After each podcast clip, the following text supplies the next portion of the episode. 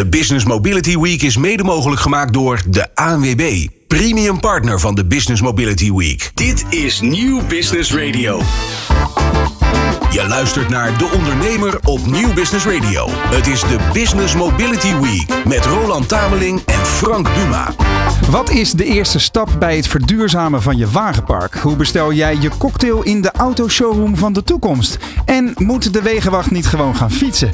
Dat en meer in uur 2 van deze uitzending van de Business Mobility Week. Frank, deze dinsdag, wie is onze volgende gast? Nou, dat is Michael van Wijngaarden. En Michael heeft logistiek makelaar op zijn visitekaartje staan. Michael, wat houdt dat precies in?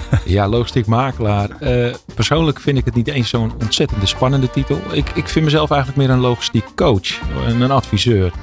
Eh, wat ik doe is bedrijven helpen om die stap te maken naar die duurzame mobiliteit. En dan specifiek, het woordje logistiek, op dat goederenvervoer.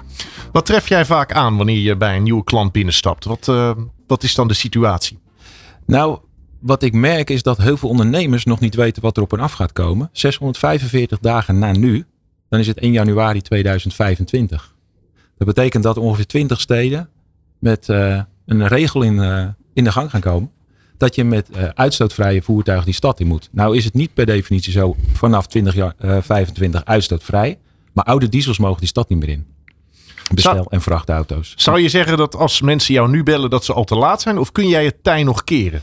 Eh, het tij kan je keren met de mogelijkheden die er zijn. En we hebben denk ik vandaag misschien ook een paar keer gehoord. Maar wat sowieso belangrijk is om te weten dat er op eh, techniek wel wat levertijd zit. Maar ik zeg altijd wel, de verstandige en slimme ondernemer die gaat er nu mee aan de slag. En die gaat er op zijn minst nu over nadenken en kijken wat de mogelijkheden zijn. Ga je informeren, ga je inlezen, ga informatie opzoeken. Want het is wel zaak om nu actie te nemen. Kun je een aantal voorbeelden geven, Michael? Fijn dat je er weer bent trouwens. Want je, vorig jaar eh, was je ook aanwezig in de Business Mobility Week. Eh, kun je een aantal voorbeelden geven van bedrijven die jij van eh, brandstof naar elektrisch hebt begeleid? Nou, er was een, eh, een, een bouwbedrijf. En, en bij, bij dat bouwbedrijf, eh, merk je ook bij meerdere bedrijven, die werken ook voor woningbouwstichtingen. Grote projecten. Ja. En wat je daar ziet, is dat daar ook wel vanuit die bouwlogistiek eh, steeds meer de behoefte komt om dat uitstootvrij te gaan doen. Ook vanuit die stikstofopgave. Nou, dat bedrijf was daarmee bezig. En ehm, Kun je dat bedrijf noemen? Ik vind het altijd wel goed om even naam en toenaam te noemen. nou, dat is het bedrijf Muddenbouw in, eh, in, in, in de buurt van Rotterdam. Ja. Maar wat die uiteindelijk ook hebben gedaan, is dat ze met twee eh, licht elektrische vrachtvoertuigen in die Rotterdamse binnenstad bij die grote projecten aan de slag zijn gegaan. Dus die zijn van een, een bestelauto naar een kleiner elektrisch voertuig gegaan. En dat is ook een beetje een onderdeel van dat hele zero-emissie stadslogistiek. Het gaat niet per definitie alleen maar om schone kilometers, maar ook om minder kilometers. Hoe kan je het wellicht anders gaan doen? Ja, Jasper, eh, ik zie raakvlakken. Jij doet dit natuurlijk eh, deels zelf voor de, voor de ANWB en de Wegenwacht. Ehm, zou dat een tip zijn die jij ook eh, zou geven aan de kijker en de luisteraar? Eh, schakel, nou ja, laten we het logistiek makelaar, logistiek coach in. Schakel een, een, een tussenpartij in die je kan bege- begeleiden van A naar elektrisch? Nou, dat, dat helpt natuurlijk wel. En eh, ik kan er ook helemaal beamen. Begin nu. Want eh, eh, niet alleen die milieuzones komen dichterbij. Maar ook vanuit je eigen ambitie is het gewoon ontzettend belangrijk om eh, nu te gaan kijken hoe je het straks op kan lossen. Want de materialen, dat duurt lang. Maar ook bijvoorbeeld je laadinfrastructuur. Waar Ja. ga je je voertuig straks opladen? Ja, want Michael, jij werkt onder andere eh, voor de gemeente Rotterdam. Hè? Eh, en ehm, ik moet dan meteen denken aan het meest praktische voorbeeld dat we de laatste tijd in de wekelijkse show hebben gehad. De ondernemer live hier. We hadden horeca-ondernemer Herman Hel aanwezig. Eh, hij heeft een, een nieuw restaurant geopend. Wil daar alles zero emissie doen, zoveel mogelijk elektrisch. Maar loopt af en toe gewoon tegen de max van het laadnetwerk aan. Nou, zeker in een binnenstad is dat natuurlijk voor veel ondernemers een probleem. Kun je daar een oplossing voor aandragen? Of hoe pak je zoiets aan? Nou, wat je op dit moment ziet, en de gemeente Rotterdam is daar, eh, zover ik het kan eh, bekijken, heel voortvarend mee bezig. Ik heb dit werk ook in Amsterdam gedaan en ik ga in Gouda en in Leiden ook daarmee aan de slag. Ja. En Rotterdam is daar heel proactief in. Wat ze nu hebben gedaan is bijvoorbeeld met Total Energies, die zij de vergunning hebben gegeven voor snellaadinfrastructuur. eh, eh, heb je als ondernemers de mogelijkheid om te gaan kiezen tussen diverse locaties. Dus ze laten het ook een beetje bij die ondernemers van nou waar zie jij voor jou de meest interessante, interessante oplaadlocatie, Oké. snellaadlocatie. En ik vind het wel een mooi idee dat je daar ook dat bedrijfsleven op die manier weer bij gaat betrekken. Ja, we hadden gisteren Dorrit Dijkzeel eh, eh, in de show. Zij is de strategisch adviseur van de gemeente Rotterdam. En zei inderdaad, joh, wij leggen heel erg ons, eh, o- ons luisterende oor neer bij de ondernemers van onze regio en onze stad. Om te kijken waar zij behoefte aan hebben. Ehm, als jij die vraag eens zou mogen beantwoorden voor de gemeente Rotterdam of ook andere gemeentes waar je voor werkt. Uh, wat is dan het antwoord op die vraag? Waar hebben die ondernemers behoefte aan? Ondernemers hebben altijd behoefte aan, aan duidelijkheid. Ja. Wat gaat er nou op mij afkomen en wat moet ik do daarbij doen? En um, ondernemers, uh, laat zo zeggen, onzekerheid is altijd een, een, lastige factor, maar dat hoort ook wel bij het ondernemen. Um, ondernemers willen geholpen worden in een woud van, van, van allerlei initiatieven, middelen, uh, regelgeving enzovoorts. Kijk, een, even heel plat slaand, een elektrische bestelauto. Ja, het is geen elektrische bestelauto kopen. Er komt zoveel bij kijken uiteindelijk. Mm -hmm. Net over de, de laadvoorziening. Ja. Dus daar moet je allemaal rekening mee houden. Um, vergelijk het met het verduurzamen van je woning. Daar zitten ook allerlei aspecten aan. En daar kan je een beetje door overweldigend worden. Dat is een hele mooie link ook naar het verhaal dat eh, Jasper mij aan, uh, in aanloop naar deze show al vertelde. Jasper, jij, uh, jij doet dit natuurlijk voor de ANWB en de Wegenwacht. En jij vertelde ook dat als je het goed aanpakt, dat je zelfs je pand aan het werk kan zetten voor die elektrificatie. Hoe doe je dat dan? Ja, dat klopt. Uh, nou, de link is vooral dat je vastgoed uh, wordt onderdeel van je mobiliteit. En mm -hmm. dat is echt een andere manier uh, van denken. Dus de afgelopen maanden zijn we hier echt in een versnelling gekomen met de uitrol van onze nieuwe laadinfrastructuur om onze wegenwachtvoertuigen te laden. Maar we hebben inmiddels ook al afscheid genomen van drie huurpanden waar gewoon geen laadcapaciteit okay. is. En we zijn continu op zoek naar locaties. En nummer één voor je nieuwe locatie is: is er een, een, een netaansluiting die tien of meer voertuigen kan laden? Anders hoeven we er niet eens aan te beginnen. Dus het betekent in de praktijk dat je moet durven keiharde knopen door te hakken. Ja. Ja. ja en dat is precies ook uh, uh, wat hier gezegd wordt, is natuurlijk dat het veel verder gaat dan alleen het kopen. Het, het makkelijkste deel van zero-emissie is het kopen van een elektrisch voertuig. Ja. En de, uh, de moeilijkheden komen daarna. En die zijn behoorlijk uh, fors. Bij de wegenwacht hebben we ook echt gekeken. We hebben 900 wegenwachten. Die stallen door het hele land. Hè. We hebben landelijke dekking.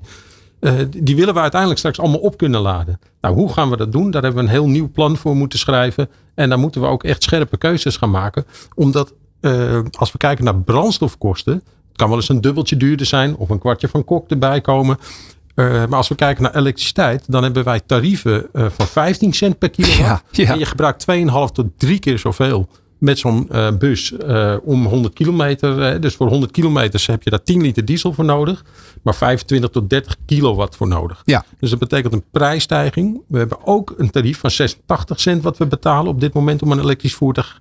Dat is een factor 5 of 6 meer uh, dat komt bij benzine of bij diesel natuurlijk helemaal niet voor. Nee, want op het moment inderdaad dat een, uh, dat een, een, liter diesel een uh, 10 cent duurder wordt, zeg maar, stijgt je kosten een eurotje. Gebeurt dat bij je, je aantal kilowatts, dan, moet je, dan moet je dat gewoon een keer 2,5 doen. Precies, per kilowatt, zeg maar. En dan hebben we het maar over één dubbeltje. Terwijl de prijsverschillen wel 60 cent kunnen zijn per kilowatt. Nou, Michael, ik kan me voorstellen na, deze, na dit verhaal van Jasper dat de telefoon bij jou nou niet direct rood gloeiend zal staan. Ik wacht nog even, wil je zeggen. Ja, hoe, hoe pareer jij dit verhaal? Um, Frank, ik ga je vertellen dat voor de meeste ondernemers een, een, een total cost of ownership berekening, en dat doe ik dan ook in zo'n geval, niet eens de belangrijkste factor is. Uh, wat je ziet bij bestelauto's, goederenvervoer, is dat het gaat om de inzetbaarheid van het voertuig. Dus wat ontzettend belangrijk is voor de ondernemer, is waar kan ik, wat is de mogelijkheid om op te laden. Um, ik heb heel veel van die TCO-berekeningen gedaan de afgelopen tijd. En uh, die zijn op de laatste tijd niet zo positief meer ten opzichte van brandstof. Maar ik zie veel ondernemers daar niet eens op afhaken. Dan krijg ik ook reacties van ja, dat vind ik eigenlijk nog wel meevallen als maandkost. En ik heb zelfs ondernemers die ter plekke in zo'n adviesgesprek al kan doorrekenen zijn wat hun uurtarief zou moeten zijn. Want ja, uiteindelijk is die verduurzaming, dat heeft wel een prijskaartje. Dus zo zijn ondernemers er wel mee bezig. Um, staan ze allemaal te trappelen en is het en masse uh, allemaal op ons afkopen als logistiek makelaars? Nee. Maar uiteindelijk gaat er wel op hen iets afkomen. En ik denk dat ondernemers zich daarvan moeten op de hoogte stellen. En dat wordt ook gedaan. Want alle ondernemers met een Euro 4 emissieklasse bestelauto hebben het vorige maand een brief gekregen van het RDW. Alle ondernemers met een Euro 5 en 6 bestelauto gaan in het najaar, als het goed is, een brief krijgen van het RDW. Dus er zal geen ondernemer in Nederland meer zijn, tenzij je de brief van het RDW niet opent. die zijn niet blauw, dus die, die zijn open voor je het weet. Ja. Nee, dus, dus, dus, dus daarmee wordt daar in ieder geval vanuit landelijke communicatie al een soort sluis opengezet. Van jongens, dit gaat er echt aankomen. Ja, hoe zie jij de communicatie ook vanuit uh, overheden naar, naar de ondernemers van Nederland? We, we, we, gaven gisteren het voorbeeld van de billboards die nu in Rotterdam staan op de middenberm. Kom jij in 25 nog wel met je busje de stad in? Uh, triggerend hè, om, om ook die ondernemer wakker te maken van joh, het wordt nu wel tijd. Want over anderhalf jaar is het zover om te gaan handelen. Um, gaat dat goed genoeg? mijn ervaring zit vooral in het Rotterdamse. Nogmaals, die doen dat in mijn optiek echt ontzettend goed. Heel proactief. Ondernemers inderdaad brieven sturen. Uh, een, een plug-in 010 evenement aanstaande donderdag in de Vanellenfabriek, waar ik ook ben met mijn collega's. Dus daar is een stad als Rotterdam heel erg mee bezig. Andere steden gaan volgen, want ze zullen wel moeten. Uiteindelijk is die landelijke communicatie ook iets wat terugkomt bij die gemeentes. Want een ondernemer bij een gemeente gaat natuurlijk kijken naar die gemeente en vragen van wat moet ik dan gaan doen. Die meest, meest gemaakte inschattingsfout ben ik nog even benieuwd naar. Wat zie jij in de aanloop uh, bij ondernemers die deze stap willen gaan zetten het meest misgaan? Ik denk toch dat veel ondernemers denken dat het een één op één vervanging is van diesel naar elektrisch. Zonder te realiseren dat er wel meer bij komt kijken. Oké. Dus uh, ze, ze, ze onderschatten het eigenlijk. Ik zei, ja, goed informeren. Laat je goed informeren. Daarmee voorkom je teleurstelling. Want bij teleurstelling, ja, daar is niemand bij gebaat. En ook mhm. in je eigen bedrijfsvoering niet. Dus ga goed kijken wat mogelijk is. Begin met een pilot als je daar de gelegenheid toe hebt. Ga bij een dealer vragen of je misschien twee weken kan gebruiken, die bestelauto. Ga het gewoon doen. We hebben een probeeraanbod in Rotterdam. Kan je een week lang met zo'n bestelauto of een bakfiets rijden. Een probeeraanbod vanuit de gemeente dan? Jazeker. Oké. Kijk, zie, jij dat soort praktijkvoorbeelden, Jasper, ook uh, in, in, jouw, uh, in jouw quest bij de ANWB? Nou, ik zie dat onderschatten. Ik denk niet dat ondernemers het onderschatten, maar ik denk mhm. dat ze het gewoon niet overzien. En dat is ook eh, een deel van jouw werk, denk ik. Uh, om daar inzicht in te geven. Ja. Wat je allemaal moet veranderen als je een, een dieselbus vervangt door een elektrisch voertuig. Ja. En je moet concessies doen. En je moet vooral vooruitdenken. Omdat alles, dat werd ook al gezegd, alles kost tijd op dit moment. Ja, ik vond het ook wel een, eh, een, een uh, openbaring in het uh, voorgesprek met Jasper. Dat, dat inderdaad je bij veel meer dingen moet stilstaan dan alleen het voertuig. Hè. Het gaat verder dan de, dan de banden, zeg maar. Um, wat, Michael, wat zie jij vanuit jouw werk ja, daar naar voren komen? Welke, welke oplossingen moet je nog meer aandragen behalve die auto? Andere oplossingen op logistiek gebied. En dat zijn vaak de wat lastigere, want dan ga je het hebben over omdenken. Uh, waarom rij je met dat voertuig die stad in? Heb je die nog wel nodig? Heb je nog wel een middensegment bestelauto van ongeveer 7 kub laadvermogen nodig? Zou het met een kleinere kunnen? Of van een kleine, wellicht inderdaad naar een bakfiets. Of samenwerken met partijen. Dat kan ook. Dus dat zijn allemaal dingen. En je ziet ook uh, andere partijen vanuit bijvoorbeeld installatiebranche erop inspelen. Die dus daar ook weer uh, services op aanbieden. Dat je kan overstappen bijvoorbeeld aan de rand van de stad. En dat je dan door kan met een uitstootvrij kleiner voertuig wellicht. Ja, nou, uh, Frank gaf gisteren het uh, mooie praktijkvoorbeeld van... moeten we dan zien dat een schilder met zijn busje naar de rand van de stad rijdt... dan zijn kwasten en zijn potten verf overzet... om in een kleinere bakfiets de stad in te gaan. Zie je dat gebeuren dan? Ja, ik zie dat wel gaan gebeuren. Ja, joh. Ja, ja, ik zie dat wel gaan gebeuren. De luisteraar en kijker die nu met zijn kwasten onderweg is, die zegt echt niet. Ja, gaan we niet doen. Een van de dingen die heel belangrijk is als je gaat kijken naar uh, uh, duurzame mobiliteit, is dat je gewoon goed gaat kijken van ja, wat wil ik dan nog zelf doen en hoe wil ik dat gaan doen? Ja. En gedrag, hè, personeel en gedrag, dat is daarbij eigenlijk ook wel een van de belangrijkste, maar ook wel lastige factoren. Snap maar ik. ik zie het wel gaan gebeuren. Grote massa, ik heb geen idee, maar ik zie het wel als concept gaan gebeuren. En nogmaals, het gaat nu al starten. Ja, heb je nog ruimte voor nieuwe klanten of niet? Uh, ik zit voor dit jaar, uh, ik noemde net aardig wat steden op. Dus uh, voor dit jaar zitten we lekker vol. Maar ik, ik, dit is voor de komende jaren in ieder geval nog zeker iets waar, waar ik mijn tijd wel mee kan, kan volmaken. Heel goed, ik. als logistiek makelaar, ja. onder andere voor de gemeente Rotterdam, Gouda, Leiden enzovoorts. Dankjewel Michael van Wijngaarden voor deze uitleg weer. En nou ja, wat mij betreft tot volgend jaar, want er valt nog de komende jaren heel wat te vertellen. Je luistert naar De Ondernemer op Nieuw Business Radio. Het is de Business Mobility Week met Roland Tameling en Frank Buma. Sinds de huidige opkomst van de elektrische auto schieten nieuwe merken als paddenstoelen uit de grond. Net als laadpalen trouwens. een van die nieuwkomers is NIO en aan ambitie ontbreekt het die jongens niet. In een paar maanden tijd hebben ze drie nieuwe modellen geïntroduceerd en vorige week opende het merk de deuren van hun eigen NIO House in Rotterdam. Ruben Keuter, general manager van NIO Netherlands. Dat is niet zomaar een showroom hè? Nee, dat klopt. Uh, dankjewel dat ik hier, uh, hier mocht komen. Uh, Roland, jij volgt het merk al een tijdje. Absoluut. Hoe, hoe zou jij een nieuwe house omschrijven als je dat Ja, een beetje hebt verdiept? De eerste, het, het eerste Neo House dat ik betrad ooit was die in Oslo. Dat was toen jullie eh, daar al wel op de markt waren en nog eh, eh, hadden aangekondigd naar Nederland te komen. Ehm, eh, eh, het is een soort eh, hele hypermoderne eh, werkruimte, zou ik het bijna zeggen. Waar je ondertussen ook je kinderen kan laten spelen. Waar je je collega's kan ontmoeten, koffie kan drinken. Mocktails eh, die specifiek aan de locatie zijn gekoppeld eh, kan bestellen. En eh, ondertussen ook nog eventjes als een soort randzaak bijna kan kijken welke modellen NIO maakt. En het, het draait daar dus niet zozeer over eh, om de auto's. Hè? Natuurlijk, daar gaan we het zo even over hebben. Het zijn vooruitstrevende elektrische auto's. Maar ik vind jullie op meerdere manieren een disruptor, zou je wel mogen zeggen. Eh, die gewoon echt eh, zeggen, nou, wij zijn er, we doen het anders. En je doet het er maar mee. Word je blij van dat antwoord, Ruben? Nou, ik, ik, ik, zie, ik zie veel enthousiasme. Dus dat Wordt hier niet voor betaald overigens, hè, Nee, voor de nee, nee, duidelijkheid. Nee, het was inderdaad eh, een opdracht. Maar het is, je hebt helemaal gelijk. We willen dingen graag anders doen. Eh, en ook met een nieuw house. Dus in een nieuw house kun je inderdaad eh, komen niet alleen voor de auto. De auto is natuurlijk belangrijk. Een derde van de oppervlakte is de gallery. Onze auto's staan. Twee derde zijn eigenlijk overige functies. Eh, denk aan meeting rooms, ook zeer interessant voor ondernemers of zelfstandigen. Ja, dan kun je bijvoorbeeld een, een afspraak hebben. Dat zien we ook hè, bij de eerste bereiders. Die kiezen voor subscription bijvoorbeeld. Bij ons hè, dan kun je de auto eigenlijk in een, ja, in een maandtarief heel kort rijden tot aan 60 maanden. Mhm. Dus heel flexibel. Eh, en tegelijkertijd kun je bijvoorbeeld je klanten meenemen naar een van de nieuwe houses om daar eh, te, eh, te ontmoeten, een afspraak te hebben. Niet alleen in Nederland. Het eerste house in Rotterdam hebben we vorige week geopend. Binnenkort, binnen nu en een jaar, zullen we ook Amsterdam gaan openen. Ja, nog veel groter, eh, maar ook internationaal. Dus we hebben onlangs Berlijn geopend, Oslo. Eh, volgende week gaat Frankfurt open. Eh, dus dat betekent dat je in Europa op de duur ook bijvoorbeeld met je klanten kunt ontmoeten in een van de nieuwe houses. Ja, en het is natuurlijk een van de manieren om een community te bouwen. Hè? Het, het buzzwoord op het moment. Ja. In hoeverre is het nou voor de vorm, Ruben? Is, of, of heeft het ook echt een effect voor, voor jullie merk? Nee, het staat, die community staat echt wel centraal. En dat is natuurlijk een beetje een zwaar woord waar iedereen gelijk associaties mee krijgt. Eh, die community bij ons is heel belangrijk eh, vanaf de start. hè. We zijn eigenlijk rechtstreeks met, eh, met de klant, die we user noemen, in gesprek. Dus dat betekent niet dat we met een retailpartij samenwerken. Hadden we het de vorige keer over. Ja, dus zeker. we hebben geen dealernetwerk. Nee, maar een user advisory board onder Ja, andere? Ja. Die hebben we opgericht eigenlijk voor de lancering. Een soort consumentenpanel in Nederland. Waarmee we direct in, in gesprek zijn. met ja, van student tot aan piloot, advocaat of, of een schilder. Waar jullie het net over hadden. om te kijken hoe gaan we het merk in de markt zetten. Wat is nou belangrijk in die nieuwe house? Want je moet je voorstellen, die community...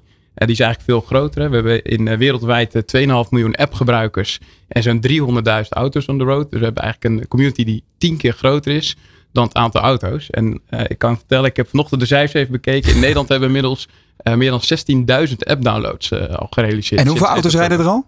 Zo iets meer dan 60 momenteel. Oké. En eh, over die auto's zijn natuurlijk begonnen met de ET7, een grote sedan. Eh 5 meter 10, dus eigenlijk ja, nog langer dan de Model S. Eh, vervolgens de EL7 geïntroduceerd, zeer eh, recent. Eh, SUV? Ja, een SUV. Eh, ook een, een groot formaat auto, eh, eigenlijk BMW X5 formaat. Mhm. Eh, maar ja, de echte, het, het grote aantallen moeten komen vanuit de ET5. Ja, dat is nou eigenlijk de auto alle BMW i4 formaten. En die gaan we in eh, april introduceren. Wat mij nou zo verbaast, Ruben, is eh, het enorme tempo waarin NIO eh, zijn stappen maakt. Ik hoorde jou net even bijna terloops noemen welke NIO-houses er nog meer gaan openen. Niet alleen in Nederland, maar gewoon wereldwijd. Je schudt net ook even drie modellen uit je, uit je mouw. Waar komt die enorme slagkracht vandaan? Ja, nou, ik denk uiteindelijk vanuit het team hier lokaal. We zijn inmiddels met ongeveer 50 eh, medewerkers om dit neer te zetten. Maar ook wel echt de drive vanuit het hoofdkantoor en, en het vertrouwen in Europa om hier een succes van te maken. En zo zijn hier echt om een langere tijd eh, te blijven in Europa uiteraard. En niet ja, snel een fiscaal voordeel eh, te behalen. eh, vanuit de bijtellingsjaren bijvoorbeeld. We willen hier echt lang blijven. Je ziet natuurlijk ook, daar hebben we het vast over gehad, de overheid kijken. Met onder andere wellicht de introductie 2025, eh lease-outs elektrisch. eh 2030 nul emissie, eh, Ja. 2035 eh, nul emissie Europees. Er zijn allerlei ontwikkelingen aan de gang, waardoor die EV natuurlijk steeds groter gaat worden, die markt. Eh, ja, en wij willen de komende jaren gebruiken om het merk te gaan bouwen. Eh, en dit allemaal te gaan implementeren. Ja, we hebben het vandaag over de, de omslag naar elektrisch hè, voor de ondernemers van Nederland. Die hebben jullie feitelijk al gemaakt, want er is geen brandstofauto leverbaar eh, bij NIO. Vandaar ook dat je hier onder andere aan, uh, aan de desk zit. En als je het hebt over het doorbreken van bestaande patronen, daar hadden we het net over ook met Jasper. Hè, als je die omslag wil maken, is dat essentieel. En uh, vlak bij mij om de hoek in Den Hoorn in Zuid-Holland staat nog zo'n zo'n vehikel waarmee jullie dat proberen te doen. Het batterijwisselstation. Nou Frank, wij zitten allebei al heel lang in deze, in deze autowereld. Hè. In, in 2008 uh, eh, omstreeks was, uh, was uh, Renault daar al mee een, beetje aan het, aan het pionieren.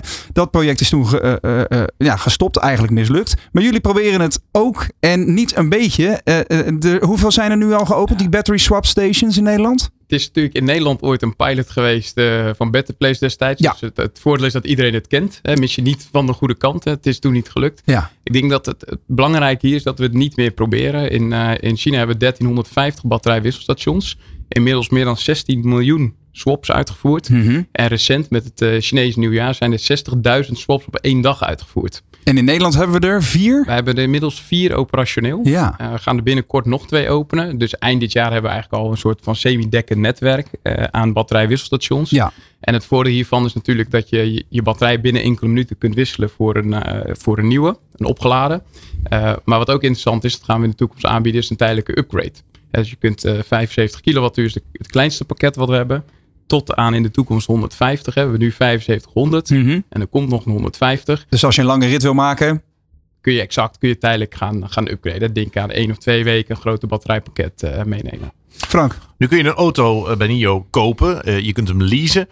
daar zijn wel wat regels aan verbonden. Hè? ook met betrekking tot dat battery swap station. Want je kan niet zomaar met je NIO naar binnen rijden. kun je daar iets meer over vertellen? Ja, ik denk het allerbelangrijkste is om de keuze te maken. Wil je graag gebruik maken van het uh, batterijwisselen? Dat uh, eigenlijk iedereen die we nu spreken, uh, zeker de eerste kopers en rijders, die willen dat uiteraard. Mm -hmm. Want het is een keuze. Ja, absoluut. Ja, ja, je kunt de auto kopen met of zonder batterij, zo, zo zoals je aangaf. koop je de auto met de batterij, dan kun je geen gebruik maken van de wisseltechniek. omdat we dan elke keer eigenlijk een overeenkomst zouden moeten sluiten dat je een, een andere batterij krijgt in eigendom. Ja, dus het belangrijkste is, als je er gebruik van wil maken, dat je kiest voor dat noemen we zo mooi battery as a service. Je koopt de auto zonder batterij. Baas. baas. Ja. Dus als je de baas wil zijn, dan, uh, dan, kies je daarvoor. Past ook wel in het thema. Ja. Uh, je koopt de auto zonder batterij. Uh, je betaalt maandelijks een fee voor de batterijen vanaf 169 euro inclusief btw. En dan kun je gebruik maken van die wisseltechniek. En een leuke primeur. Oh jee, we oh schrijven mee. Ja, ik heb vooraf nog even overlegd of ik het mocht melden. We hadden het uh, tot eind maart uh, alles uh, gratis. We gaan het verlengen tot eind dit jaar. Okay. Dus je kunt tot einde jaar gratis je batterij wisselen. Dus energie, alles is inclusief.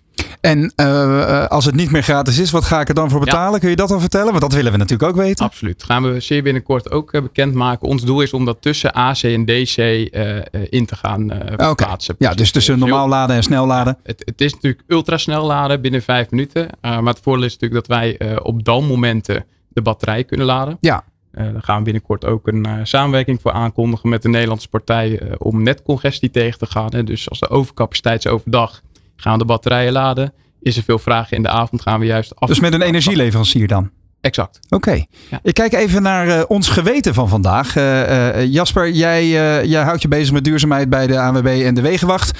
Um, wij, Frank en ik, vinden dit behoorlijk doorslaggevend in het mogelijke succes van NIO.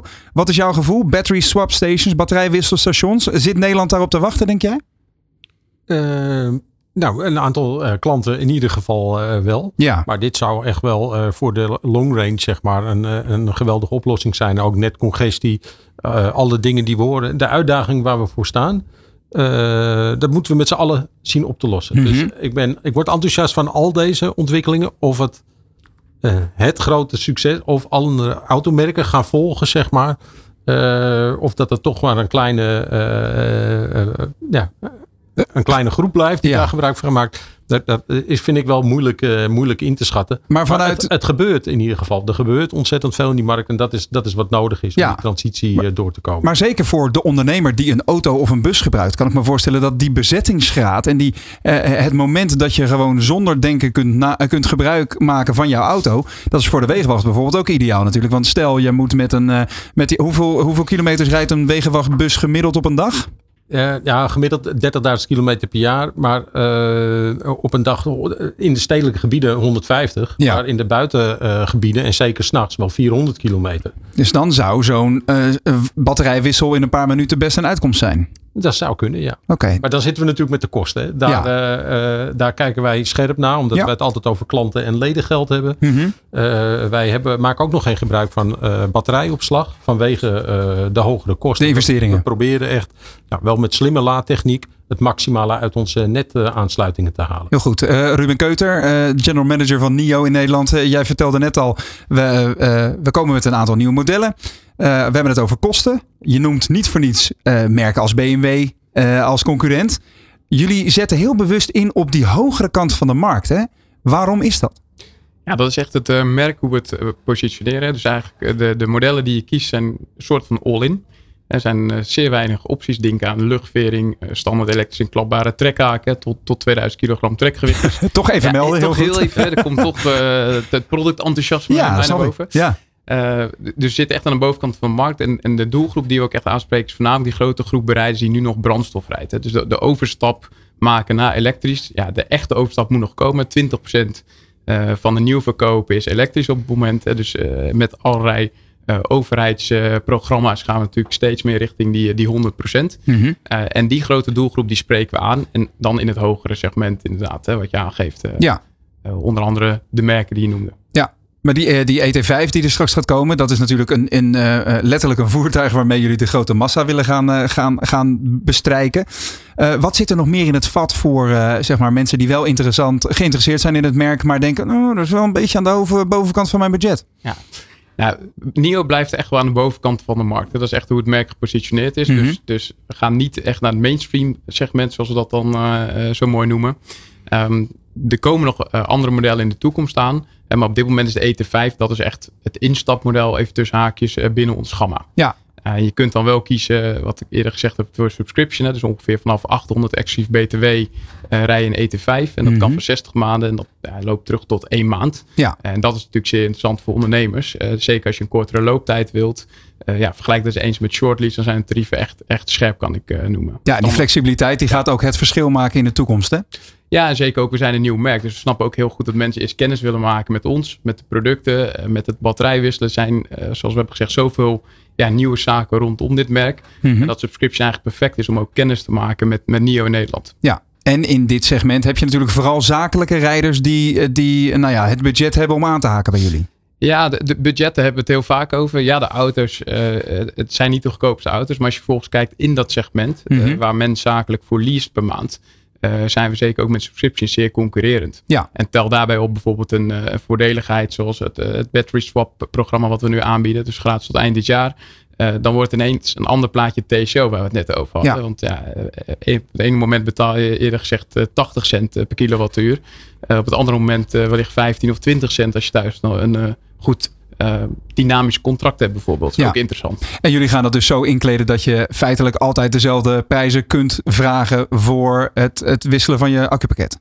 Ja, uiteindelijk zullen wij ook ver- verschillende inkoopprijzen hebben op elke locatie. Maar je kunt het natuurlijk harmoniseren. Dus in- eh, uiteindelijk is ons doel om eh, zo simpel mogelijk te maken. Ja. Ondanks dat we relatief veel keuze hebben. Ja, nou ik vind NIO een fascinerende nieuwkomer die ook eh, in no time een indrukwekkende slagkracht heeft laten zien. Daar kunnen veel ondernemers nog wat van leren en wellicht ook hun voordeel uithalen. Dankjewel Ruben Keuter, General Manager van NIO Netherlands voor deze uitleg. En eh, ik ben heel benieuwd waar het heen gaat met jullie. Ja, bedankt. En laten we de volgende uitzending een keer vanuit Nieuwhuis doen. Nou, ik hou me aanbevolen. Je luistert naar De Ondernemer op Nieuw Business Radio. Het is de Business Mobility Week met Roland Tameling en Frank Buma. Zo is dat. Van de hoge, eh, eh, nou ja, hoge segmentauto's gaan we door naar de voertuigen die, nou laten we zeggen, iets bereikbaarder zijn, maar minstens zo charmant. Want eh, Frank Buma staat op dit moment buiten weer voor de studio met dit keer niet een auto, maar met een van de dikste, letterlijk, elektrische fietsen die ik ooit heb gezien. Frank. Ja, aan kijkers geen gebrek uh, vandaag, Roland, in de uitzending. Want het is niet te geloven wat we hier allemaal voor blikvangers neerzetten. Uh, hier staat naast mij niet alleen uh, Pieter van Beuzenkom, die dit voertuig heeft bedacht, maar ook de Fat 4 zelf. En ik ga het even spellen, zodat als je gaat googlen, dat je dan wel de juiste hebt. Is P-H-A-T-F-O-U-R.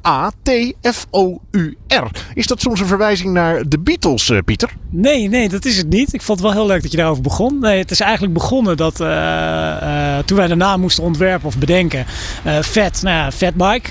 Dus kunnen we daar wat mee? Voor vier iets dikke banden. Dus die twee zaken hebben we gecombineerd. En wij zeggen nu ook, een van onze waarden is pretty hot and tough. Dus daar willen we voor staan als merk. En dat ook uitdragen. Dus dat maakt de cirkel voor onszelf rond met de naam. Nou, pretty is hij zeker. Momenten hoe je de naam uitspreekt. Want soms gaan we mensen nog wel eens op pad, pad voor. En, dus ja, dat wil je niet. Helemaal goed, dankjewel. nou, pretty is hij zeker, wilde ik zeggen. Want het is, ja, het is zo'n apparaat waar je hebberig van wordt. kun je er iets meer over vertellen? Want het is Nederlands trots, hè? Nederlands fabrikaat. Ja, zeker, zeker. Ja, ik wil wel even zeggen, we hebben met het hele team gebouwd. Dus niet alleen ik. Uh, we hebben onze eigen productielijn, een ontwerplijn, R&D allemaal in ons kantoor in Hoofddorp. En ja, we bouwen ze in Nederland. Dus uh, de frames komen uit Nederland. de spatborden zijn gerecycled staal. die, die komen uit Nederland. zadels komen uit Europa. De hele drivetrain hebben we zelf ontwikkeld. De software eromheen.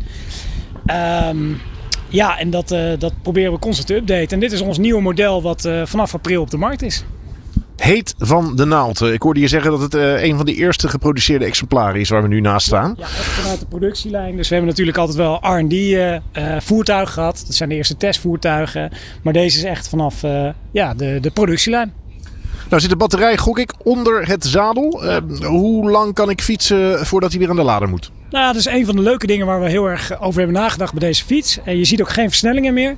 Uh, wij kwamen erachter dat heel veel mensen op een fatbike eigenlijk de versnellingen niet gebruiken. Dus we hebben hem teruggebracht naar een single speed. En we hebben de hele drivetrain zo ontwikkeld dat je ook uh, eigenlijk verleid wordt om zelf mee te fietsen.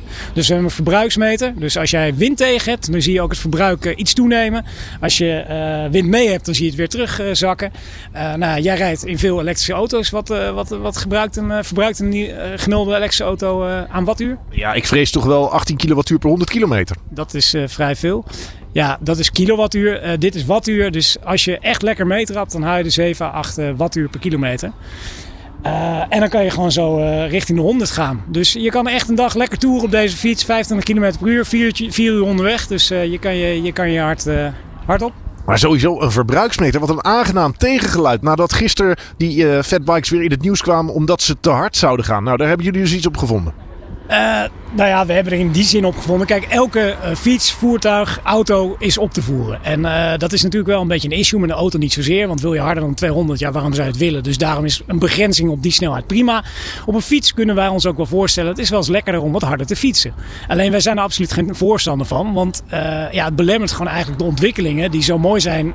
nu vooral in Nederland, maar ook, ook wereldwijd. Uh, in de e-mobility op de fietspaden, maar ook in de steden. Nou, als alles veel te hard gaat, krijg je veel te veel ongelukken, veel te veel problemen. Dus wat wij eigenlijk hebben bedacht is nu een hele nieuwe drivetrain. Uh, die begrensd is op 25 km per uur.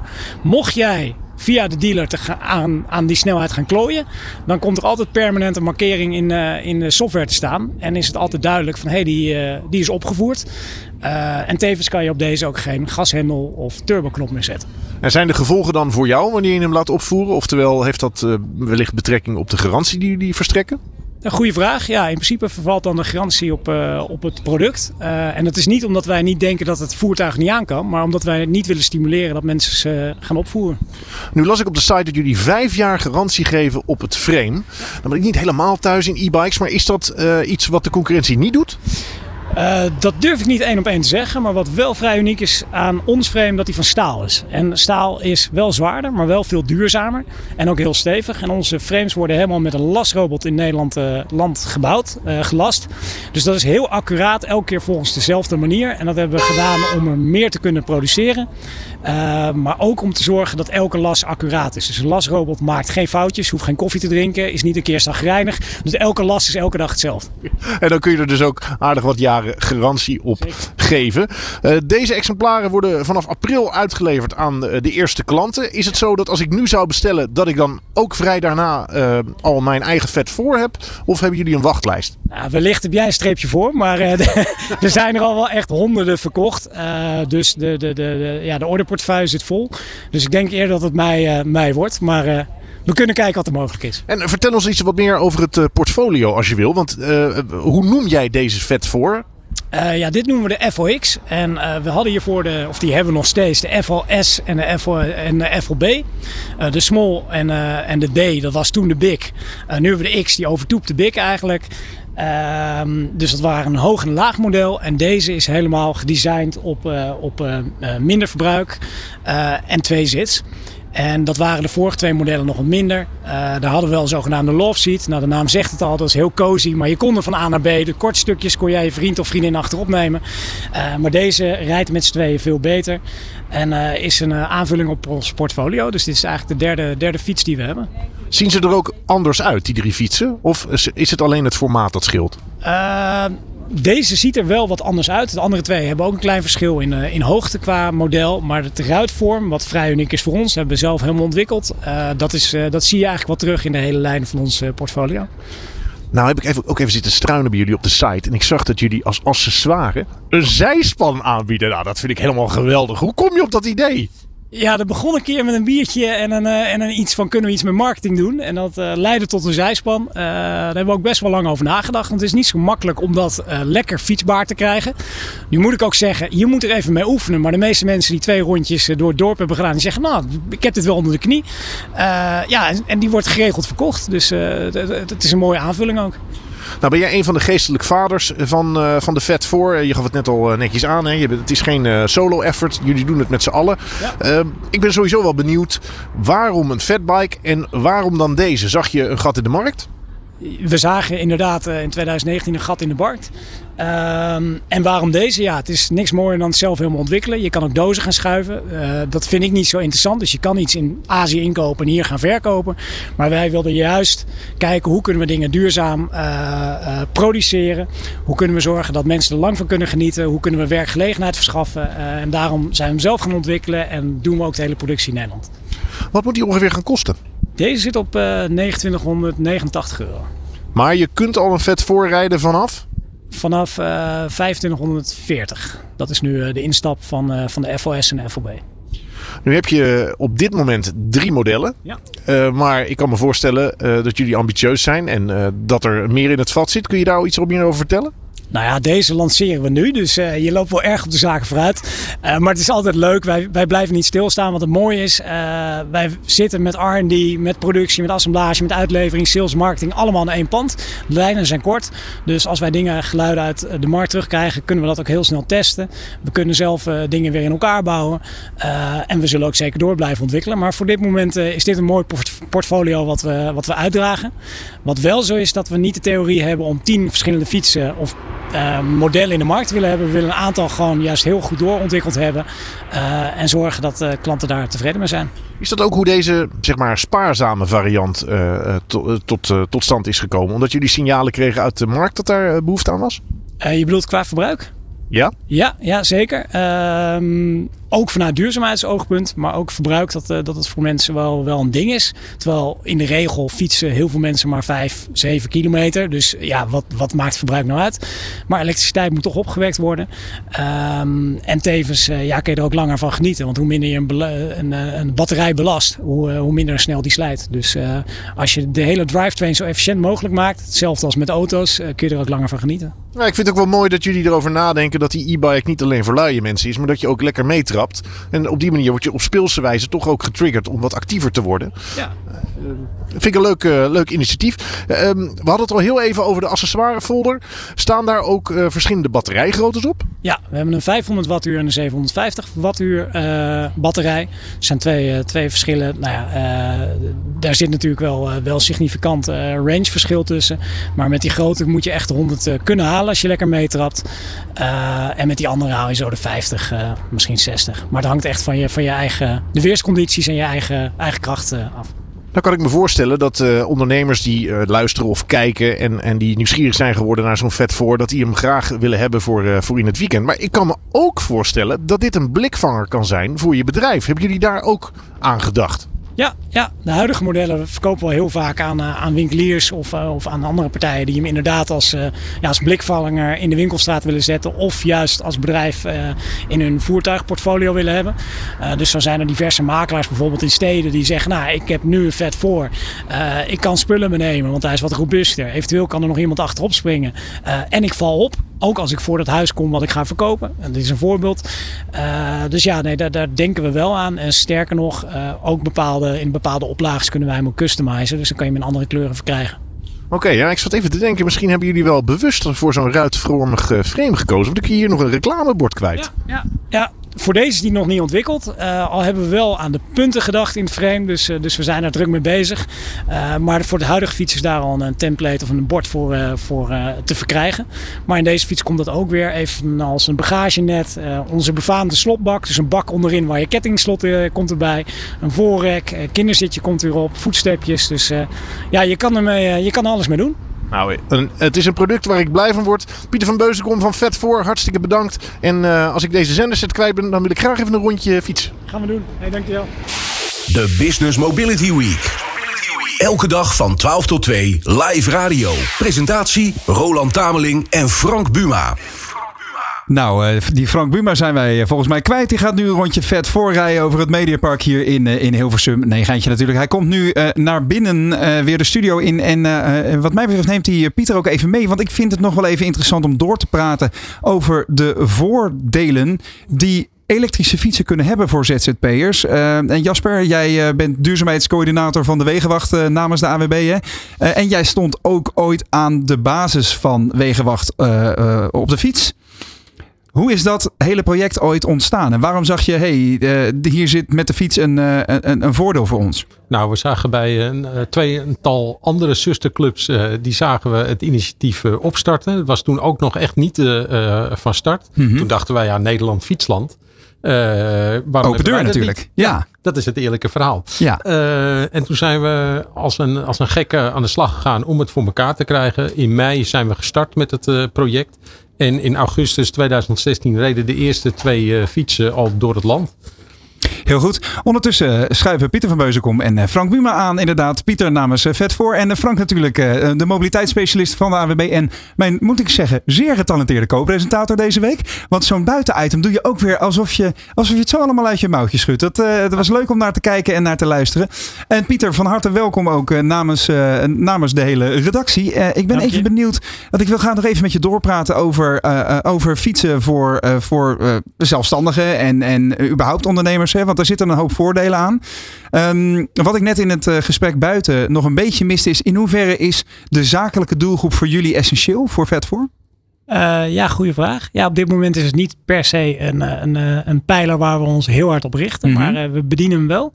Uh, voornamelijk bedienen wij nu, nu resellers, winkels. En wat wij merken dat heel veel mensen, dus zelfstandigen, eigenlijk naar de reseller gaan, daar een fiets kopen, daar een onderhoud hebben, ja. accessoires kunnen verkrijgen. Dus het is een heel bewuste keuze om niet zeg maar direct to consumer te gaan. Nee, dat is een heel klein stuk voor ons. We doen het nog steeds wel, omdat we heel graag direct contact met de klant willen hebben. Want dan krijgen we ook constant feedback van de klant terug. Mm -hmm. Uh, we willen ook altijd bereikbaar zijn voor de klant. Uh, tegelijkertijd willen we wel een landelijke servicedekking hebben. Dus daarom hebben we heel veel resellers. We zitten nu bijna op 90 geloof ik in Nederland. En, ja? en we gaan de grens over. Maar we hebben tegelijkertijd ook wel met bepaalde bedrijven uh, dat we echt grote oplages leveren.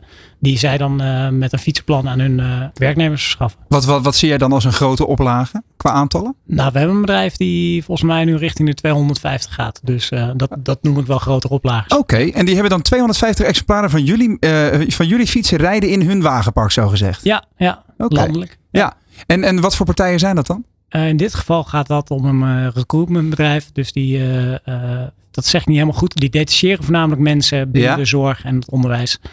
Ehm, ja, en, en die zitten landelijk. Dus, eh, dus, eh, Dat is natuurlijk een heel mooi alternatieve manier om inderdaad je medewerkers van A naar B te krijgen. hè. We hebben het nu over, vandaag over de elektrificatie van je wagenpark. Maar dit is natuurlijk ook een heel interessante eh, groep. Ook omdat de investering veel lager is dan, dan kiezen voor auto's of busjes en dat soort zaken. Ja. Ehm, en in hoeverre is bijvoorbeeld, je, je doet het dan via resellers, maar is de leasefiets in algemene zin interessant voor jullie? Dat, dat bied je dus niet zelf aan. Nee, we bieden het niet zelf aan. Eh, we hebben er wel over nagedacht. Ja. Sterker nog, we hebben het wel eens gedaan om met partijen daarin samen te werken. Maar wat je dan eh, merkt dat het echt eh, best wel, nou, in de goede zin van het woord, een belasting is voor je organisatie. Je hebt er gewoon mensen voor nodig die die, die tak van sport weer bedienen. Echt een specialisme. Ja, en Mhm. wat wij graag willen doen is in bepaalde zaken heel goed zijn en, en dat goed kunnen uitoefenen. Neem niet weg dat we er wel voor openstaan, maar liever doen we dat, laten we dat over aan partijen die, die daar helemaal in gespecialiseerd zijn. En Ja. leveren wij het product. Dus jullie power zit ook in dat product. Dat, eh, dat hopen we wel. En dat, eh, daar zijn we eigenlijk ook wel voor verzekerd. Ja.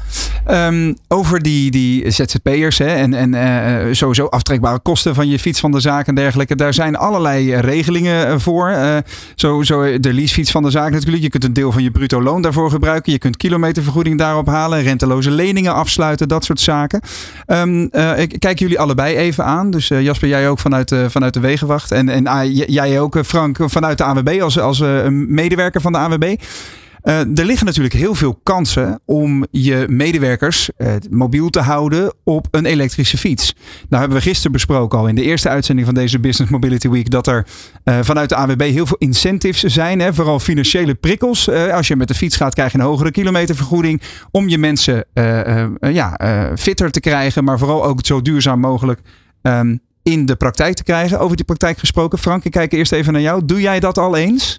Eh, nee, maar ik moet zeggen, nu ik zo naast zo'n vet voor heb gestaan, Ja. ik sta echt te popelen om even een eh, blokje om te gaan. Ik vind het echt een hele leuke fiets. En ik zei het buiten al, ik vind de gedachtegang erachter ook goed. Niet met je luie kont op zo'n fiets gaan zitten. Nee, trappen. En dan Ja. inderdaad geholpen worden door die elektromotor. Ik denk dat veel eh, e-bike gebruikers toch vooral voor het gemak gaan. Ja. Maar op deze speelse manier ja, eh, heb je er eh, en profijt van en, en lol. Ja, want hoe ver woon jij van het hoofdkantoor in de AWB, van de AWB af bijvoorbeeld? Ja, 22 kilometer. Dus voor mij zou die stiekem toch wel ideaal zijn. Ja, maar nu heb jij als excuus natuurlijk dat jij autojournalist bent, ook mede namens de bond. Dus Ja. dat jij in zekere zin ook kilometers moet maken in de auto. Maar ik ben even benieuwd, zien jullie ook in je eigen gedrag al een soort van, ja, toch een verandering om dit wel te gaan doen? Nou, met zo'n design ja, word ik zeker geprikkeld. Het heeft echt eh, op mij de uitwerking van een eh, gave nieuwe smartphone. Die Ja. wil je gewoon hebben. Ja. Hey, en Pieter, bij, bij Vet4 komen er wel eens ehm, zakelijke klanten die wel van jullie direct eh, gebruik willen maken van jullie diensten? Ja, zeker. Ja. Ja, hoe, ga je wel- daarmee om dan?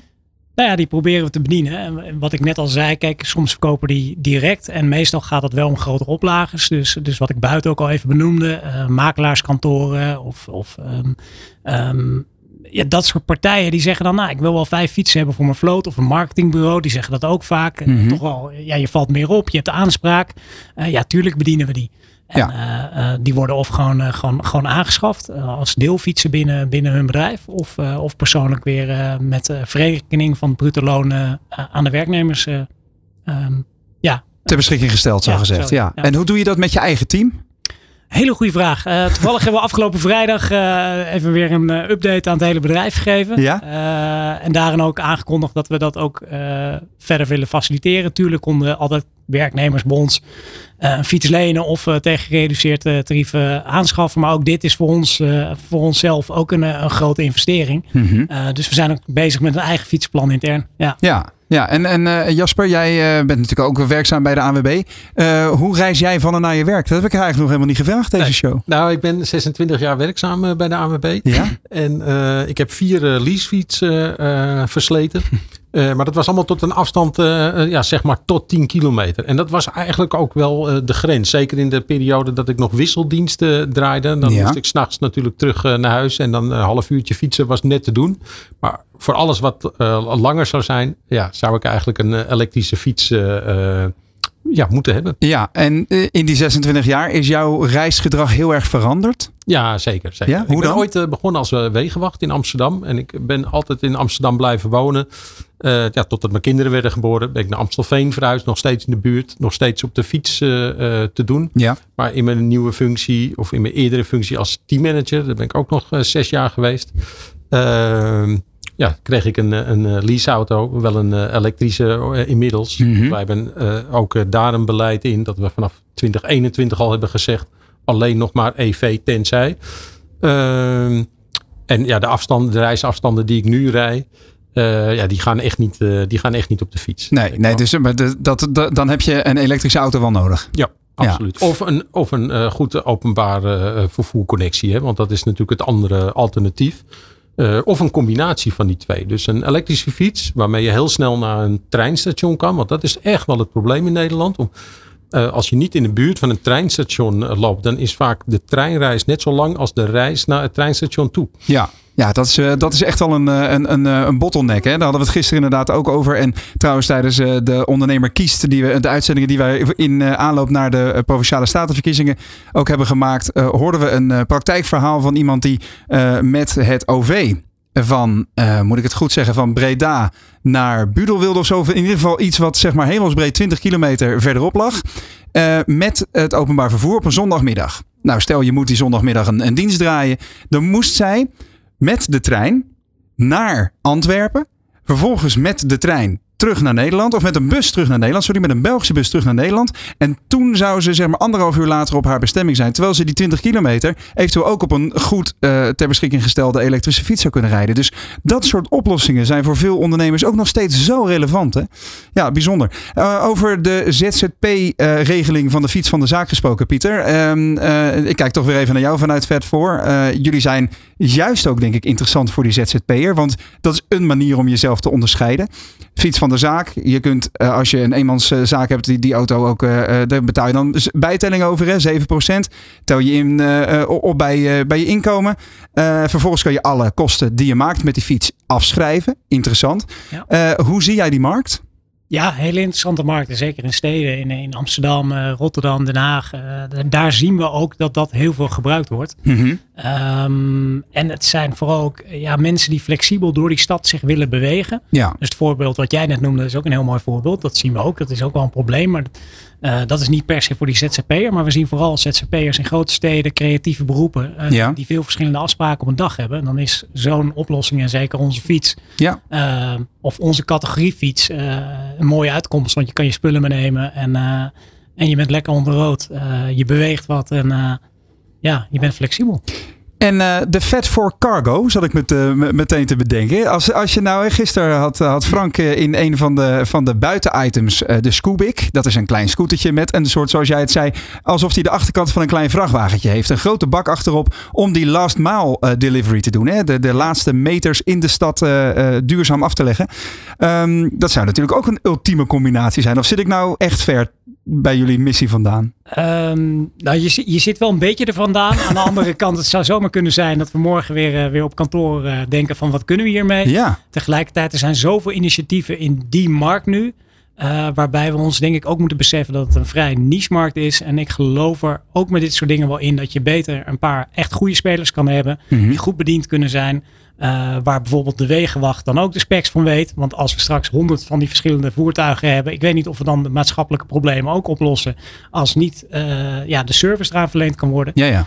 Um, dus ja, uh, technisch gezien, R&D gezien, mijn handen gaan jeuken. En ik, oh, ik, ik zie gelijk gedachten. Ja, want dan kan je het misschien ook een beetje sexier maken. In plaats van zeg maar een vierkante bak. Ja, ja, wellicht wel. Maar ik weet niet of dat nou uh, de doeltreffendheid en, en, en van onze business te goede komt, maar ook maatschappelijk met alle verschillende voertuigen. Maar het is wel een leuke gedachtegang om, uh, om een keer op de tekentafel uh, neer te leggen. Heel mooi. Ja, ik bespeur bij mezelf wel dat de aantrekkingskracht van een bepaald voertuig, dat dat kan werken ja. om een drempel over te gaan. En Jasper, wat ik nou even afvroeg, die elektrische voertuigen van de Wegenwacht, merk je ook dat daar bereidwilligheid extra bereidwilligheid door ontstaat bij de wegenwachters. Dat ze denken, ja, ik wil ook wel met zo'n gave ID-bus rijden. Ja, ongelooflijk is dat. We hebben een uh, poll gehouden voor de eerste tien uh, ID4's. Hè, want daar zijn we, of ID4's moet ik dan zeggen. daar zijn we vorig jaar mee begonnen. en daar hadden we al meteen meer dan 100 wegenwachten die daar direct heel enthousiast van werden. Ondanks dat die auto ook beperkingen kent ten opzichte van waar ze aan gewend zijn. Hè? Een zware dieselbus die tot de nog toe eh, volgeladen zit met spullen. Ehm, maar ook bijvoorbeeld eh, met de wegenwacht op de fiets hebben we dat gezien. De, de early adapters, zeg maar de mensen die zich meteen hebben opgegeven in 2016 om te gaan fietsen in eh, de buurt van Scheveningen. Hè, dus Den Haag, Scheveningen of Amsterdam. Dat waren de twee steden waar we, we begonnen. Een groot deel fietst daar nog steeds op. Dus die zijn na zeven jaar nog steeds enthousiast over dat fietsen. En niet iedere dag, maar het- twee of drie dagen in de week. En dat is ook meteen ja, de tip voor ondernemers. Als je dit nou wil, ga dan peilen bij je personeel, wie dat, eh, bij, bij je collega's, wie dit nou graag zou willen. Want dat is de sleutel eh, tot het gaan doen, zeg maar. Oh, ik dacht dat, dat jouw tip zou worden: zorg voor afwisselende werkzaamheden. Dus dat mensen eh, en op die fiets kunnen stappen en misschien met een ander vervoermiddel. nou ja, een beetje wat we zagen bij de mobiliteitskaart van Shuttle. Dat je dat gewoon kan afwisselen. Hoewel dat met een wegenwacht gereedschap zet op je rug misschien niet ideaal is. Aan de andere kant, eh, hoe lang loopt die pilot al? 2016 hoorde ik je zeggen. Ja, het is geen pilot meer. Het is geen eh, pilot meer. In, in meerdere Nederlandse binnensteden hebben we die jongens nu fietsen. Ja, Rotterdam, Utrecht en eh, Nijmegen. Ja, we zijn aangekomen aan de laatste vier minuten van deze show. Waarin jij eh, twee uur lang co-host bent geweest, eh, Jasper. En eh, ik wil graag nog even met jou filosoferen over de toekomst. Je zegt, ik ben al heel lang hiermee bezig met de verduurzaming van het wagenpark, van de Wegenwacht. En eigenlijk van de hele organisatie binnen de ANWB. MVO staat daar ook op een, op een, hoog, op een hoog podium. Hè. Wat zijn wat jou betreft, ook uitgaande van de wensen van de medewerkers, nu de volgende stappen voor de komende paar jaar? Waar ben je mee bezig? Eh, nou, vooral eh, op dit moment met de uitrol van de laadinfrastructuur. Dat Ja. is gewoon, eh, we hebben ontzettend veel panden, wat ik al zei, landelijke dekking. Die panden moeten op orde gemaakt worden of we moeten ze gaan afstoten. We moeten gaan zoeken naar andere locaties waar we kunnen laden. Ja. Met daar wel een kanttekening bij, want onze technische mensen houden ook in de gaten wat zijn de ontwikkelingen in de markt. En die gaan ja, met de miljoenen die er op dit moment naartoe gaan ontzettend snel. En dat betekent eh, dat we best wel eh, eh, vijf jaar vooruit kunnen kijken. Maar als jij mij vraagt, ja, is er over tien jaar niet een auto waar je gewoon 600 kilometer mee kan rijden als wegenwacht en binnen vijf minuten kan snelladen zonder schade aan de accu?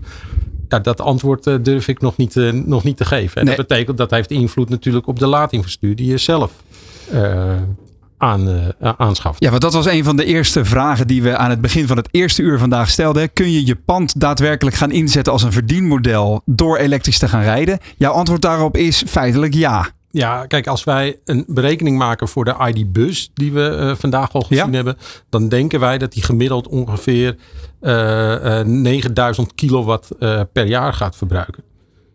Op basis van allerlei gemiddelden die we bij de wegenwacht eh, weten. Dus Ja. als wij 10 eh, van dit soort voertuigen op één locatie neerzetten, dan moet je denken aan 90.000 kilowatt.